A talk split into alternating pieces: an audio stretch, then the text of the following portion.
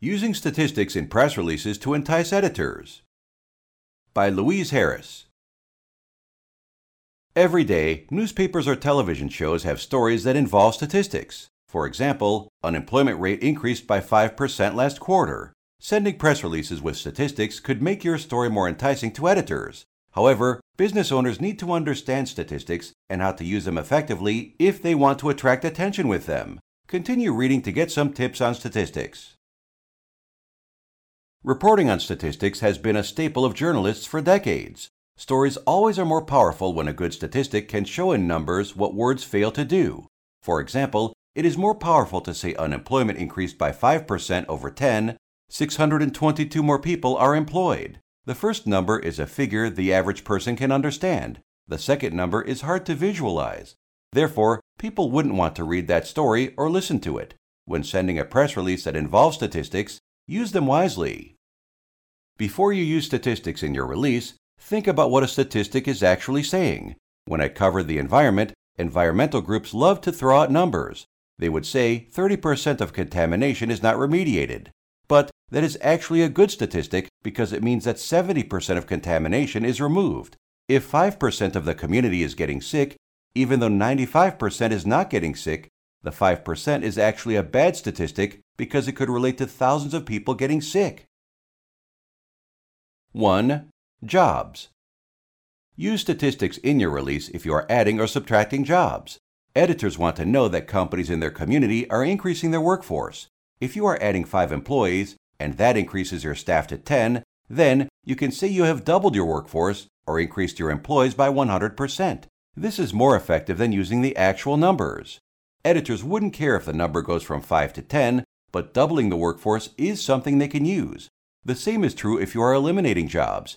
If you got rid of three people, that is no big deal, but eliminating one third of your staff is more enticing. 2. Health. Be careful when using statistics about health.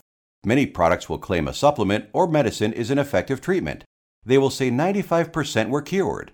This is wrong for a couple of reasons. First, according to FDA, companies can't say cured unless a treatment has gone through the many years of trials. Even then, FDA frowns upon using the term cured. Second, the 95% is misleading because you aren't given the number of people treated. If the number treated is small, it might be 95%, but it isn't an accurate statistic compared to the population of those with the disease. Environmental groups are guilty of overstating the facts about health issues, just like supplement companies tout benefits that might not be there. Health companies should state the accurate numbers in a release. This would be more effective than trying to mislead editors. Once editors read further and realize they are being misled, they aren't likely to use the release. 3. Flip side. Before using a statistic, ask yourself what the flip side is. For example, if 30% are doing something, then 70% aren't.